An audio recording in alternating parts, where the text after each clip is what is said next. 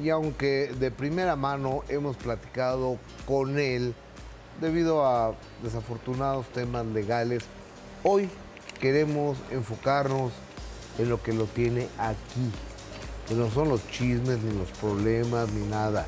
Es la gran carrera a nivel internacional que él ha tenido.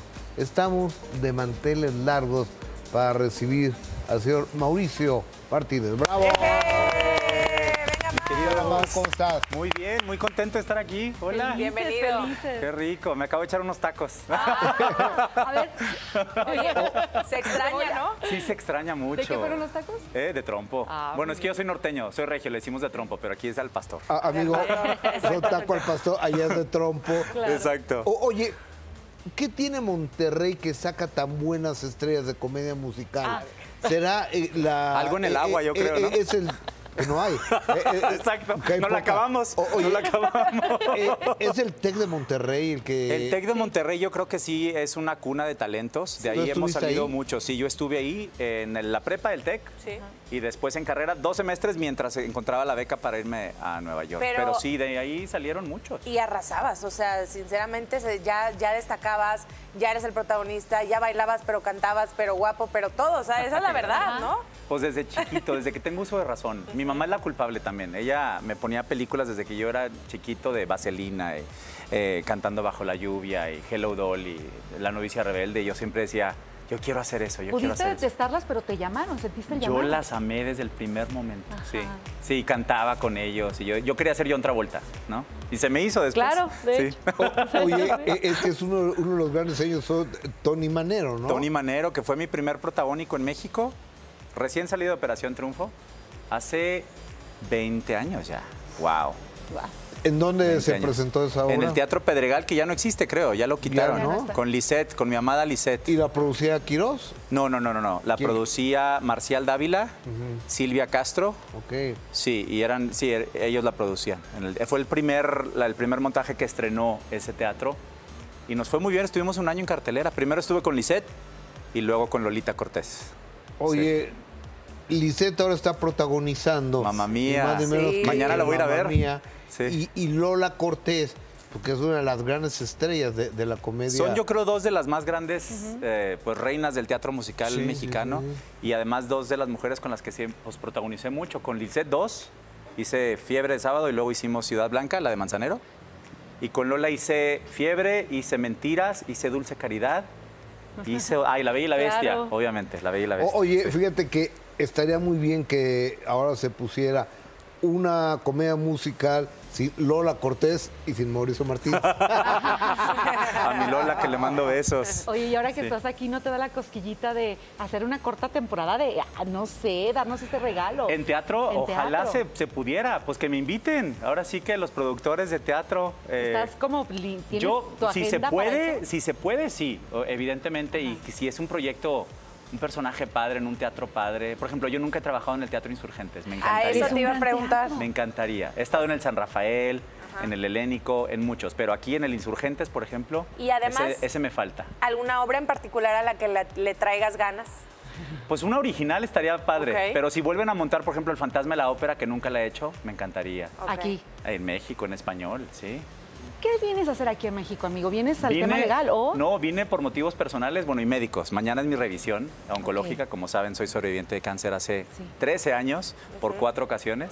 Y toquemos madera, Sí, tocamos porque si madera. todo sale como hasta ahora, en verano cumpliría los primeros cinco años ya. Y es cuando te Libre. dan de alta, ¿no? Pues no te dan de alta, pero ahora ya es una revisión por los próximos cinco, hasta cumplir 10, nada más una vez al año en vez de dos veces al año.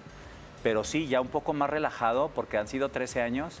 Pero creo que algo debo estar haciendo bien. Creo que he depurado mucho eh, al alzar la voz de muchas cosas también, al no quedarme callado, a limpiar mi vida de muchas cosas, eh, alimentarme bien, dejar de tomar eh, mucho alcohol. O sea, vamos, como que limpié, hacer más ejercicio, yoga, meditación, estar donde yo quería El dolor estar. también intoxica, ¿no? Mucho, y guardarte cosas también, quieras o no. Y también, antes me, me clavaba mucho en la carrera, ¿no? Como y ahorita muy ya me relajo mucho, porque pues vivo una vida muy tranquila, muy contento. Vivo en la ciudad en la que siempre quise vivir. Me ha ido muy bien. Que no Creo que los años me han dado eso, ¿no? Pues es que no es tranquila, pero, pero, pero cuando vas de turista, pero cuando vives ahí, sí como que realmente tú estás en lo tuyo. Sí. Pero fíjate, en lo tuyo, pero sin dejar de lado causas justas, ni, ni ayeres que, que te han generado dolor. Pues es, eh, es que no podría dormir tranquilo. si, si sé que pude haber hecho algo para ayudar al prójimo, literal. Yo no tengo hijos, ¿no? Eh, es alguna decisión que tengo muy clara, pero a lo mejor es parte del legado que, que voy a dejar. ¿Cómo corrijo, eh, eh, cómo dejo este mundo mejor de, que, de como lo encontré, ¿no? Deteniendo Tú a alzaste la voz Sí, claro. por los Hace un año. hombres hace un año. Hoy hace y un año. Principalmente por tu caso y después acompañando a otros, porque estamos hablando ya de un colectivo que hablaron de, una, de abusos y acoso sexual en la industria del entretenimiento, Mau. Sí. ¿Y en qué va la situación? Pues hoy era una audiencia, mire, coincidió que yo estaba aquí, ¿no? Eh, pero Antonio se amparó para, para que se eh, fuera por videollamada Ajá. y no se presentó, no se presentó. El juez al parecer ya le dio un ultimátum a sus abogados diciéndole que de hoy en 8, o sea, el próximo jueves 16 de marzo a la 1.15 en Ok. el mismo lugar Pero ya no videollamada, o sea, no, que tiene que tiene presentarse. que estar. Oye, Tiene que presentarse. Pues ojalá lo haga, ¿no? Si no, ¿qué Ojalá. pasa, querido Pues es que mira, yo he aprendido mucho eh, a través de la licenciada Diana y Olivia que me han explicado todo. ¿Olivia Rubio? Los zampa- sí, sí, sí, que es extraordinaria. ¿no? Tipaza también. Y Diana que me ha ayudado a mí desde el día uno. De verdad, me han acompañado desde el día uno y me han enseñado. Ha sido un curso express. Porque pues yo no soy abogado. Yo soy Sí. actor, yo soy cantante. víctima. Pero un- el, el amparo es, es un mecanismo muy noble que cualquiera lo puede usar, tanto víctimas como agresores, ¿no? Y ahí hay un, creo que es una falla en el sistema judicial que sí yo creo que hay que corregir. Hay pero- lagunas, ¿no? Como dicen en, el- en- en la justicia, de pronto que aprovechan estas personas. y Exacto. ¿Lo ves tú como alargar o estirar la liga? Porque, lo, porque el amparo es un mecanismo eh, que se puede usar cuando tus derechos humanos han sido vulnerados, ¿no? No, Pero aquí el problema es que Antonio pues no se le ha vulnerado ningún derecho, ¿no? Entonces creo que lo está usando, pues evidentemente agotando recursos, pero luego por eso las víctimas no denuncian, luego por eso las víctimas se cansan también, porque en este país los procesos pueden ser- también ser muy largos y muy cansados. ¿Qué va a pasar si no viene, si no asiste esta vez? creemos que se le gira orden de aprehensión, ¿no? Veremos. Mira, estamos confiando en la, en la Oye, justicia. Pero fíjate, Sí. ves cómo son los milagros. O sea, él se reportó tres veces enfermo. Sí. Y de repente encontramos unas imágenes de Berumen saliendo los vestidos. De aquí, ¿verdad? Sí, ustedes fueron, sí. No, no, no, no lo tenemos, producción, a ver si lo lo O sea, milagro, milagro. O sea, se, se suscitó el milagro. Míralo. Y mira, velo, Ah, ahí, mira, va, sí. ahí va saliendo de, Orondo. lo- de los gimnasios de... De unos gimnasios. Pues mira, él, sabrá, él sabrá sus razones, la verdad. eh, cada quien es libre, pero creo que él sabe perfectamente lo que ha hecho. No, no soy nada más yo.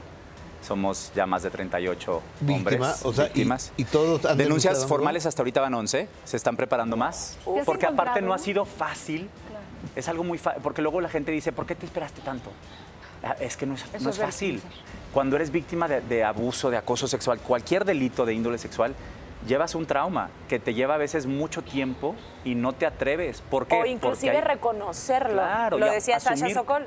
Asumirte como víctima no es fácil. Y siendo hombre, en este país machista y con el patriarcado, si a las mujeres no, le creen, no les creen, a los hombres menos. Te van a decir mentiroso, te van a decir que te están pagando, que Ajá. quieres fama. Yo no necesito nada, ni dinero, ni fama, ni... No. ¿Te vas a reunir o te has reunido ahorita que estás aquí en México Sí. con los otros denunciantes? No, me he reunido en el pasado, pero esta vez no, pues es que no, no Es vine a eso claro. realmente, ¿no? Y, y esta es la, ahora sí que la única Gracias. parada que hice, Gracias, a- a pesar, digo, eh, además de mis eh, Estudios. estudios. eh, es express prácticamente es esta visita, express, ¿no? Que no sabían que andas por acá. dicen. No, saludos a todos, ya llegué.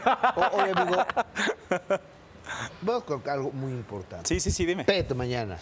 Sí, no es PET, es una cistoscopía, se llama, que es, cuando eres, eh, vic- eh, no víctima, este es cambio de tema, ya no eres Sí. víctima, ahora eres paciente. Salud, cuando eres salud, paciente, salud. sobreviviente, gracias, de cáncer, eh, de vejiga, el- las quimioterapias y las revisiones siempre son a través de la uretra, ¿no? Entonces es un, Ay. es un proceso doloroso, pero a la vez noble, porque a mí nunca se me ha caído el pelo, no he tenido ninguno de los eh, efectos secundarios que sí se tiene al ser, eh, al recibir quimioterapia sistémica, la que te inyectan por las venas, ¿no? Sí. A mí no. Fue local. Entonces, yo por eso he podido seguir cantando, actuando, bailando, de todo. Entonces, dentro de todo, sí ha sido muy noble, he sido muy afortunado. Lo platicaba ahorita eh, fuera del aire con, con Roy, que luego eh, le pasa algo a uno cuando es eh, sobreviviente de cáncer tantas veces. Yo he sido sobreviviente cuatro veces, ¿no? ¿Del mismo cáncer? Del cáncer de vejiga, sí, Sí. que cuando te enteras de alguien que falleció de cáncer y que perdió la batalla, sí te pega, ¿eh? Y cuando conociste a la persona,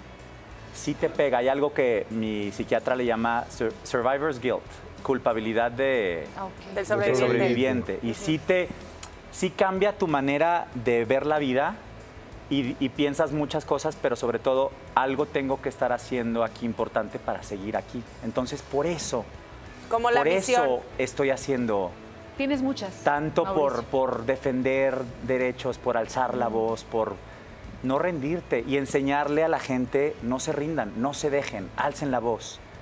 De verdad, porque si no, de verdad, nunca va a avanzar este país. Y ¿no? no es Que es una de impunidad de no es manera. exclusivo de esta industria también. No, no, no, en todos los ámbitos, en todos los ámbitos. Entonces porque creo luego que sí es- que nada más como es que muy algún importante porque luego gente dice, yo no necesito esto, o sea, no necesito estar hablando de esto. De verdad, el estigma además que, que con el que cargas por el resto de tu vida no es algo fácil. Lo hablaba el otro día también con Vanessa, mi querida Vanessa Baucha, que le, a veces le mando un abrazo, que también tiene una situación y, y- y decía eso, ¿no? El estigma que se te pone el resto de tu vida no es algo que uno quiera buscar o que quieras, ¿no? Pero te ves en la necesidad de alzar la voz porque si no en, en este país la justicia no va a cambiar.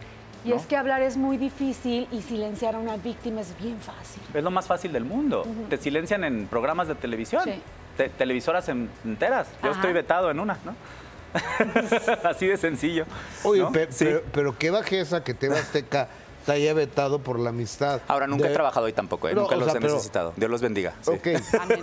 Pero tampoco Nunca he aquí- un pie ahí. Tampoco aquí has trabajado. Sí. Pero Sí. hay, hay apertura, hay una Sí. situación, y porque una señora esté defendiendo a un supuesto A su amigo. abusador, a su amigo a- Sí. a Berumen, o que hayan vetado a Mauricio Martínez, o sea, No me, parece impresentable. Sí. Carajo, impresentable, ¿por qué? Porque eres una estrella de la comedia musical, porque levantaste la mano, porque has hecho Broadway, porque eres un tipo impecable. en- O sea, por eso eres impresentable. Pues es que yo creo pues que hay gente, Gus, que no le gusta eh, que, no la, que no hagas caso, o que no seas moldeable, o que digas que no a cosas, o no, entonces, o que no te quedes callado. Y no les conviene a lo mejor que uno abra la boca, porque les sabes Y cosas. cuando, y cuando Mauricio. uno cuando uno comete un error, yo cometí un error eh, al expresarme alguna vez de Mau, yo ofrecí una disculpa de manera pública y en privado a él. Sí. Y ahorita se lo- me acerqué y le dije, gracias por ser mi amigo y por ser un cuate sensible y que aceptó Y la eso te lo disculpa". reconozco en privado y en público y, y lo vuelvo a re- repetir, valga la redundancia, porque no cualquiera, Gus. Este es un tema en el que en México estamos aprendiendo todavía a hablar de Sí, cómo hablar, cómo, cómo manejarlo. Deconstruyendo y reaprendiendo, ¿cierto? Porque es muy fácil revictimizar a la víctima. Es lo más fácil del mundo. Pero tener la humildad de asumir que cometiste un error Sí, así es. y ofrecer una disculpa, resarcir el daño y hacer todo lo que está en ti para no volverlo a hacer. Yo Por también supuesto. lo he hecho. Yo también he insultado a gente en Twitter, me he peleado, que sí por esto. reactivo, claro. Pues, todos somos Todos somos. humanos, ¿no? Es de humanos eh, equivocarse y también de, de humanos reconocer errores, ¿no? Pero creo que, pues sí es muy evidente quién está diciendo la verdad y quién está, pues dando la cara desde el día uno. Nobleza obliga, Mauricio, porque mira, tú tienes un momento muy importante el día de mañana, vienes a eso, pero haces una parada para tu público de México a través de, de primera mano, cosa que agradecemos muchísimo. Al contrario, gracias. por abrirme las puertas y darme el espacio y el apoyo y darle seguimiento a este caso, que no es fácil, porque sería muy fácil decir, ya no voy a hablar de este tema.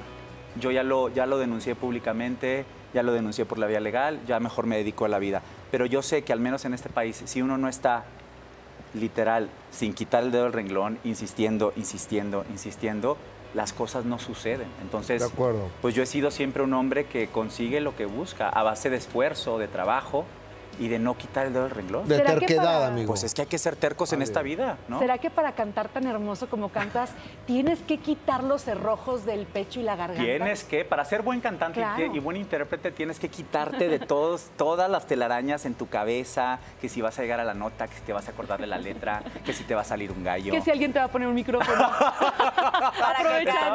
A Ana que le mando un beso. Ahorita, si sigue aquí, la saludaré. Qué manera de Qué cantar, belleza ¿verdad? de mujer y cómo canta. Yo ¿no? justamente también quiero, a- aparte que sí nos cantes, Claro. este, Claro, claro. que Sí. nos cuentes el show para el cual nosotros hicimos videollamada contigo, Sí, que te fue espectacular. Increíble, en el estudio 54. Fue el Sí. domingo pasado, lo llenamos, Bien. agotamos, gracias a Dios, que no es cosa fácil, ¿no? Además.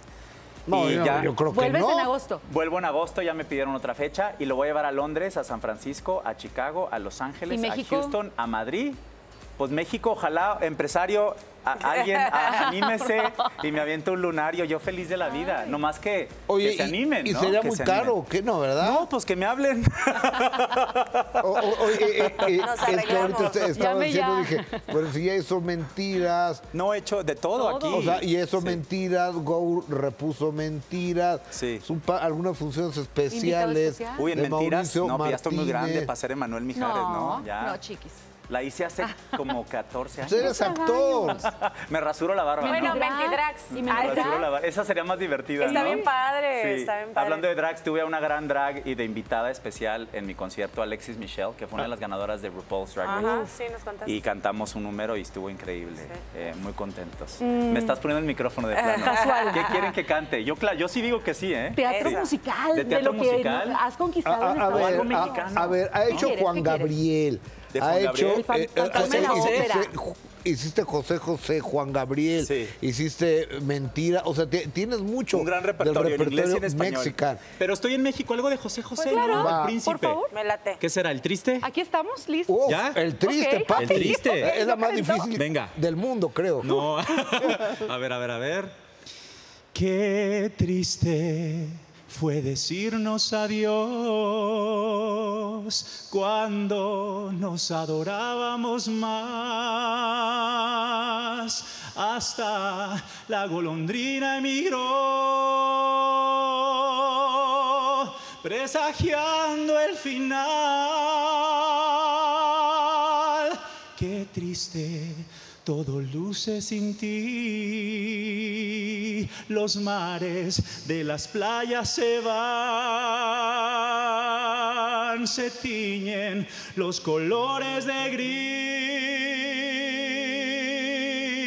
Hoy todo es soledad. No sé si vuelva a verte después. Sé qué de mi vida será sin el lucero azul de tu ser que no me alumbra ya. Hoy quiero saborear mi dolor. No pido compasión y piedad. Historia de este amor se escribió para la eternidad. ¡Bravo! Y yo mira así, yo mira así. Oye, No sin calentar y a capela, vámonos. Sí. Aquí la güera que se vea guerra de chistes ahí con el borrego, nada. Se- Oye, se volvió, se volvió bohemiada, ¿no? Con la Wonder Lovers. Mau, Felicidades. tienes que venir aquí. Yo feliz de acústico, bonus track. acústico Eres rico. nuestro, Sí, de Mauricio, aquí soy. Y no se olvida uno de dónde, de dónde es, nunca. Gracias, amigo, por estar Al contrario, gracias a ustedes. Mau. Los quiero. Aplausos. Aplausos Gracias. Gracias, De gracias pie a como seguimos y deseándote mucha suerte el día de mañana. Estamos pendientes, Gracias, querido. gracias.